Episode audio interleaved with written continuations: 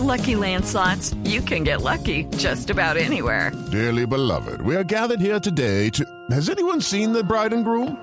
Sorry, sorry, we're here. We were getting lucky in the limo and we lost track of time. No, Lucky Land Casino, with cash prizes that add up quicker than a guest registry. In that case, I pronounce you lucky.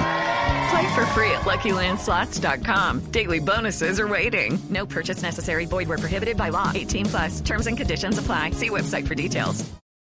Felipe, ¿es defensa legítima o es justicia por propia mano?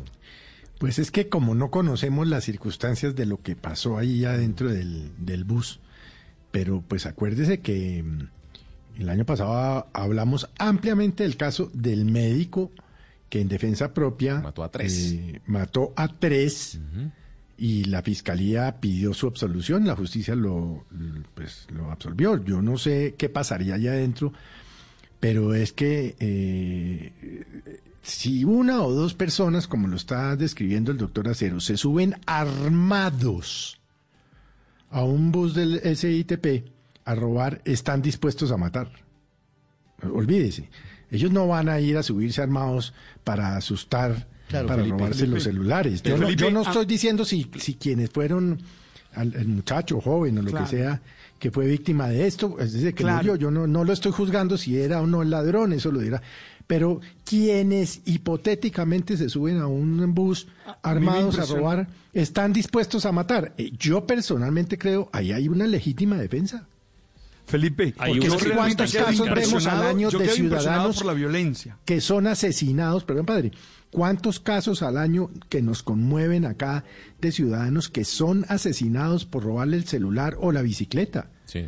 Entonces Mira, a mí yo- me da mucha yo no- pena, eso, yo, eso sonará políticamente incorrecto, pero es que eh, eh, o, o- o- o lo matan a uno o usted mata al otro. Es que sí, a- pero a, Lo que eso pasa, ha llegado Felipe, lamen- pero, la Felipe, situación. a mí, a mí, Ricardo, yo, yo no hago un juicio, yo no hago un juicio de valor, además porque no tenemos muchos datos sobre. Nos faltan el elementos para saber qué fue lo que Sí, pasó, claro, aunque en realmente principio no sí tenemos claro, pareciera pero a que mí, hubo, hubo un jaleo porque cerró el Claro, conductor del bus pero- aparentemente la puerta de adelante y el ladrón no tuvo cómo salir ¿Cómo y se arma ahí un enfrentamiento y es cuando se Pero presenta... a mí lo que más me impresiona es la violencia. Mire, a mí me impresiona la violencia porque es que es con arma blanca. Es decir, me impresiona lo ¿Quién que somos eso? capaces de hacer. Sí, señor. To- todo, todo. Es decir, yo no, no entro a juzgar, insisto, si es eh, justicia, si es eh, en defensa propia, pero quedo impactado de, de- de la capacidad violenta que tenemos, porque es que la reacción es desarmarlo, es apuñalearlo. Sí,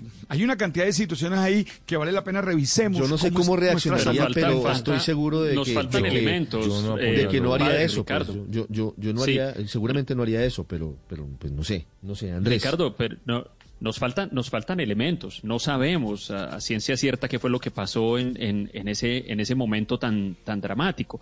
Y el elemento que faltaría para saber si es legítima defensa es muy sencillo. La legítima defensa tiene que ser la reacción a una agresión y tiene que ser proporcional a la agresión. Es decir, eh, por lo que cuentan, parece que hubo un forcejeo, en ese forcejeo había armas, pues la realidad es que los atracadores en Bogotá suelen ir armados, armas blancas, armas de fuego en algunas A- ocasiones. y a- y a en ese caso uno podría pensar, al menos en principio, que sí hubo una agresión frente a la cual hubo una respuesta, pero pues todavía no lo sabemos.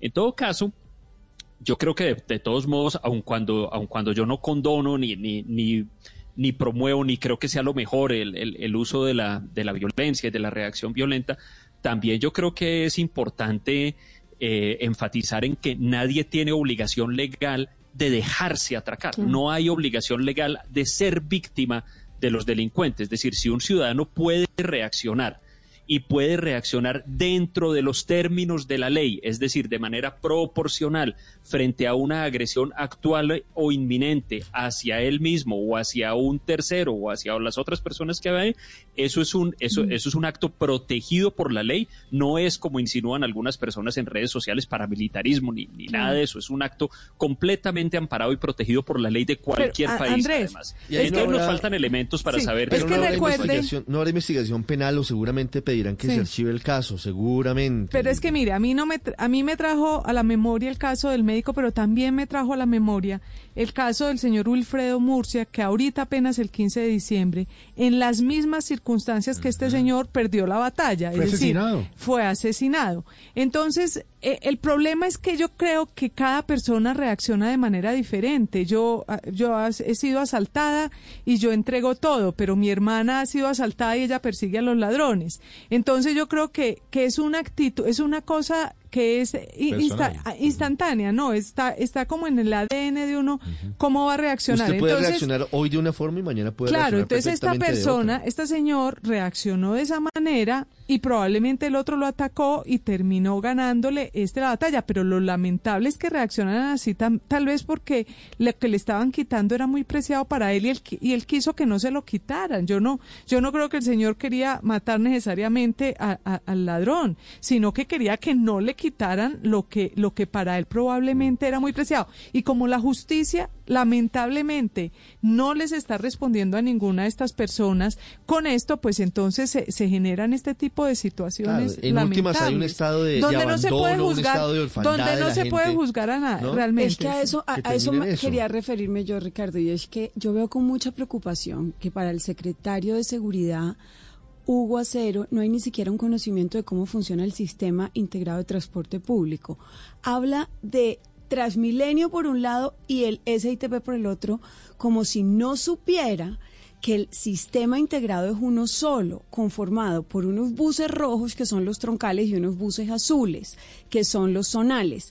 Y en los zonales también hay cámaras de, de- de seguridad. De hecho, han llegado 300 buses ya o 200, eh, casi 300 que tienen cámaras de seguridad dentro de los buses azules. Entonces pareciera que no hay una no hay un monitoreo y una conexión eh, con el C4 o que la Dirección de Seguridad de Transmilenio no está trabajando de manera articulada con la Secretaría de Seguridad, lo cual me parece muy preocupante porque entonces la gente se siente que se montan los buses azules que son cerca de un millón cuatrocientos mil viajes al día, Imagínese. se siente completamente desamparada por parte de las autoridades de seguridad de 9 la de la mañana, cuatro minutos. Ya regresamos. Vamos a hablar del plan de vacunación que acaba de revelar el gobierno del presidente Iván Duque contra el COVID-19.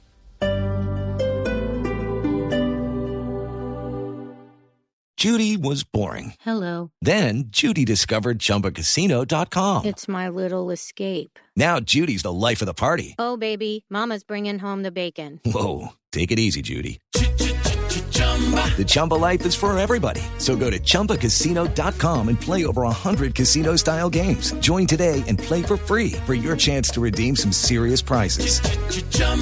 ChumbaCasino.com. No purchase necessary. Void where prohibited by law. 18 plus terms and conditions apply. See website for details.